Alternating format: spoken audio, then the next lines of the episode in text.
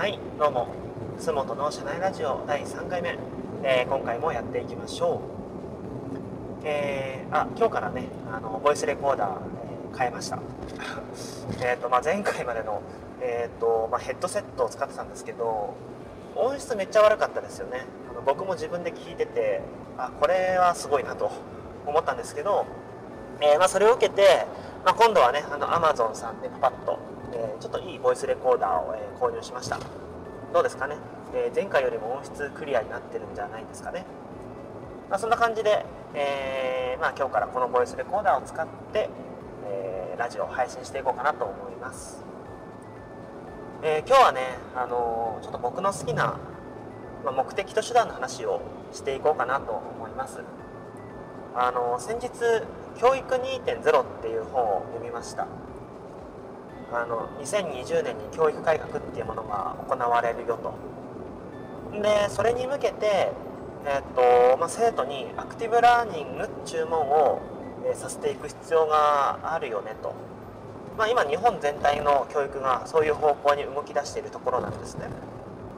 でその「教育2.0」っていう本ではアクティブラーニングの在り方について、えーとまあ、ずっと述べている本なんだ本だったんですけどあのその筆者が一つ今の日本教育に警鐘を鳴らしているんですね、まあ、それが何かっていうと、まあ、みんなアクティブラーニングっていう言葉に踊らされすぎてないっていうことなんですよ。まあ、あのアクティブラーニングって何かっていうと、まあ、要は今まではその先生から生徒に対して一方的に授業をしていたと。あの黒板使って教科書の内容とかを、まあ、ひたすら喋っていた、まあ、みたいな感じだったんですね。そういう受け身な授業じゃなくてこれからは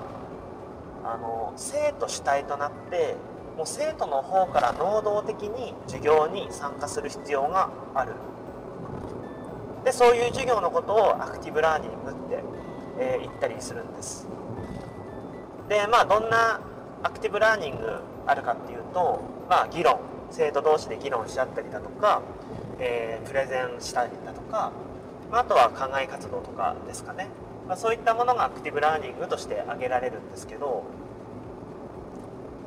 なんかみんなとりあえずアクティブラーニングさせとけばいいんでしょみたいな気持ちになってねって話なんですよ。とりあえず議論しとけばいいんでしょみたいな。とりあえずプレゼンさせとけばいいんでしょみたいな感じで、まあ、じゃあその議論を、まさせるために授業をさせるみたいな授業を作るみたいな考えになってるんじゃないかってまあ危惧してるわけなんですよ。まあそれの何がいけないかっていうと要は先生たちのその目標というか考え方があのアクティブラーニングをさせるために授業をするっていう方向になっちゃってるなって話なんですね。それじゃないだろうと。そうじゃないだろうと。結局アクティブラーニングっていうのは生徒がより良い学びを得るためにその手段としてアクティブラーニングっていうのを用いらなきゃいけない、まあ、そういうはずなんですよね。だけどまあ、世の多くの教師っていうのはとりあえず会議をあ会議じゃないですね。とりあえず例えば議論をさせたい。まずそこからスタートしちゃっているんですよ。だからもう授業の目的がもう議論させることってことになってるんですよ。違うんですよね。そうじゃないんですよ。アクティブラーニング、えー、っと今で言うと議論っていうのは手段に過ぎないんです。例えばその自然界の、えーと、運動法則を学ぶっていう目的があってでその目的を達成するためにアクティブラーニングっていうものが適している場合もあるって考えないといけないんですね。その教育2.0っていう本の中であの、まあ、どういうふうにアクティブラーニングを取り入れたらいいかっていう、えー、ことも書いてあります。まずその授業の目的を設定する何のためにその授業をする必要があるのか、まあ、その授業自体の存在目的ですよねまあ、例えば自然界の運動法則を理解するっていう目的があると。でその目的を達成するために生徒たちはどんなことを、えー、授業中に達成しなければいけないかっていうことを、まあ、次はその目標を設定するわけです。まあ、例えば、えーと、自然界の物理法則を理解するっていう目的を達成するために、えー、例えばその等速直線運動の、え、公式を理解して使いこなすだとか。あとは、まあ、自由落下運動の、え、動画から、えま、何かを考察するみたいなね、まあ、今適当に言ったんですけど、まあ、そんな感じでえーと、目的に対して何を、え、授業中に達成できたら、えーと、その目的が達成できるかと、まあ、その目標を次に設定しなきゃいけないよと。でその目標を達成するために生徒たちに対してどんな授業を行えばいいかっていう授業設計が、え、ようやくそこでやってくるんですよ。まず目的を設定して存在も存在理由ですよその授業のその授業の目的を設定してで生徒たちの目標を次に設定してでその次にようやくどんな授業をすべきかっていう授業設計に入るんですね。でその授業設計の時に初めて生徒たちに議論させた方がいいのかとか、えー、プレゼンした方がいいのかとか、まあ、ただあの問題集を解くとか、まあ、そういう授業をするべきなのかとかっていう話にやっと移れるんですよ。だけどまあ最初に話した通り多くの先生はまずアクティブラーニングさせようとすると。そこから入っちゃうんですね。アクティブラーニングをすることっていう目的から入っちゃうと。まあそうじゃねえよと。アクティブラーニングっていうのは手段なんだよと。目的じゃないから気をつけましょうって話ですね。まあいわゆるあれですよ。目的と手段の混合ってやつですよ。まあ、僕もブログでね「あの我のみぞ知る世界」っていうブログやってるんですけどそのブログの中であの会議あの会社でやっている会議の在り方について話をしています。多くの会社はあの会議をすることが目的になっちゃってるんですね。で会議をするために議題を設定してるんですよ。会議をするために今の会社の問題点とか課題を考えてで会議すると。違いますよね。逆なんですよ。会社で解決すべき問題とか課題があってでそれを解消するためにあそんじゃあ会議っていう手段を使おうかとか。って話にならなきゃいけないはずなんですよね。これも手段と目的の混合ですよ。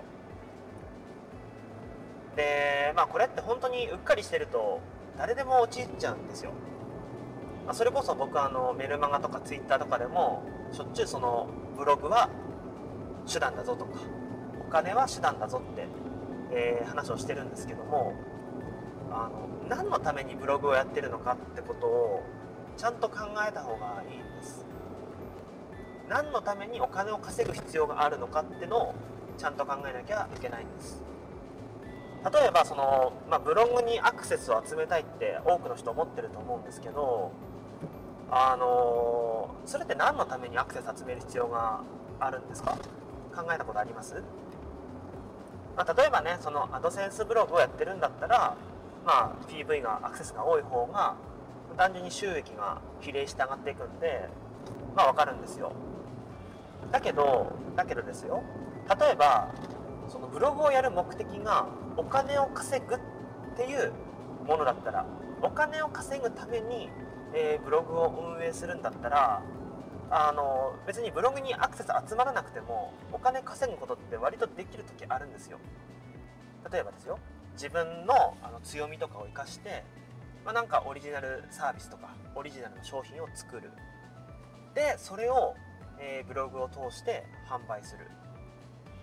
僕とかねあのメルマガ講座、え1ヶ月間のメルマガ講座を3万円で今販売してるんですけども月に2人購入したらまあ、月収6万円になるんですよ。月に2人ですよ。まあもちろんねそこの段階に行くまで結構下積みは必要なんですけどアドセンスブログで、えー、と月収6万月6万、えー、と上げようと思ったらまあ PV 数はだいたい月30万 PV は必要になってくるんですね。でもあの3万円の商品を2人に売るとかっていうレベルだったらこれマジで月の PV アクセス数1万とか2万ぐらいで十分なんですよ、まあ、もちろんその DRM ダイレクトレスポンスマーケティングっていう手法とかを、え、使う必要は絶対にあると思うんですけどにしてもアクセス数にこだわる必要がなくなってくるんですね。これ落とし穴なんですよ。アクセス数を集めることに本当に意味があるのかってこれ考えないとあのなんやかんやあのアクセス集めるのって大変じゃないですか。でもアクセス集めにそのこだわらなくてもお金を稼ぐっていうことはいろんな方法考えれるんですよ。もっと楽な方法があったりするんですよ。だからこれもねその目的と手段が混合しちゃってるんですね。ブログのアクセスを集めるっていうのが目的になってるパターンです。でまあこの目的を見失うと本当に今の自分の作業がえらい遠回りになっちゃったりあの無駄な作業になったりすることがしょっちゅうあります、えー、まあそういうことで、えー、何のためにブログやってるのかとか、えー、何のために今のビジネスやってるのかとかそういった目的は、えちゃんと考えないと痛い目に遭うよっていう話でした。というわけで、え今回はこんなところで。それではまた。